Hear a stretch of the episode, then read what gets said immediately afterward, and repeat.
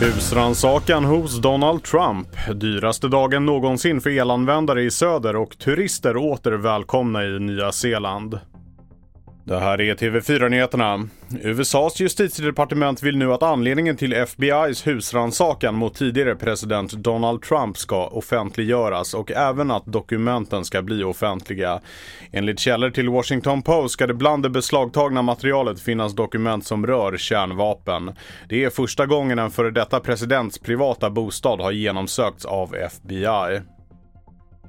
Klockan åtta idag kommer Statistiska centralbyrån med nya inflationssiffror för juli och det väntas peka på att inflationen sjunker. I juni uppmättes den högsta inflationen sedan 1991. Analytiker tror på en fortsatt hög inflation men något lägre än juni efter att inflationstakten i USA mattats av.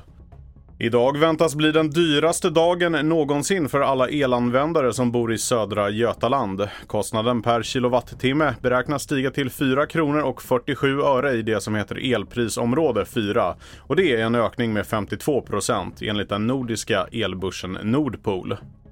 Moderaterna vill ADHD-testa barn i utanförskapsområden för att minska gängkriminaliteten. Detta med hjälp av snabbtester i skolklasser. Det uppger Expressen. Moderaterna hänvisar till studier som pekar på samband mellan ADHD i barndomen och ökad risk för kriminalitet. Men påpekar att testerna ska vara frivilliga. Förslaget kommer från Moderaterna i Stockholm men ska drivas även på riksnivå.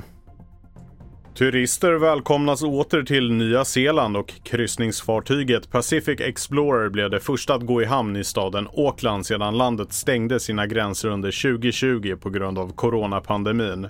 Fartyget togs emot med vattenkanoner och stadens borgmästare men även av kritiska miljödemonstranter.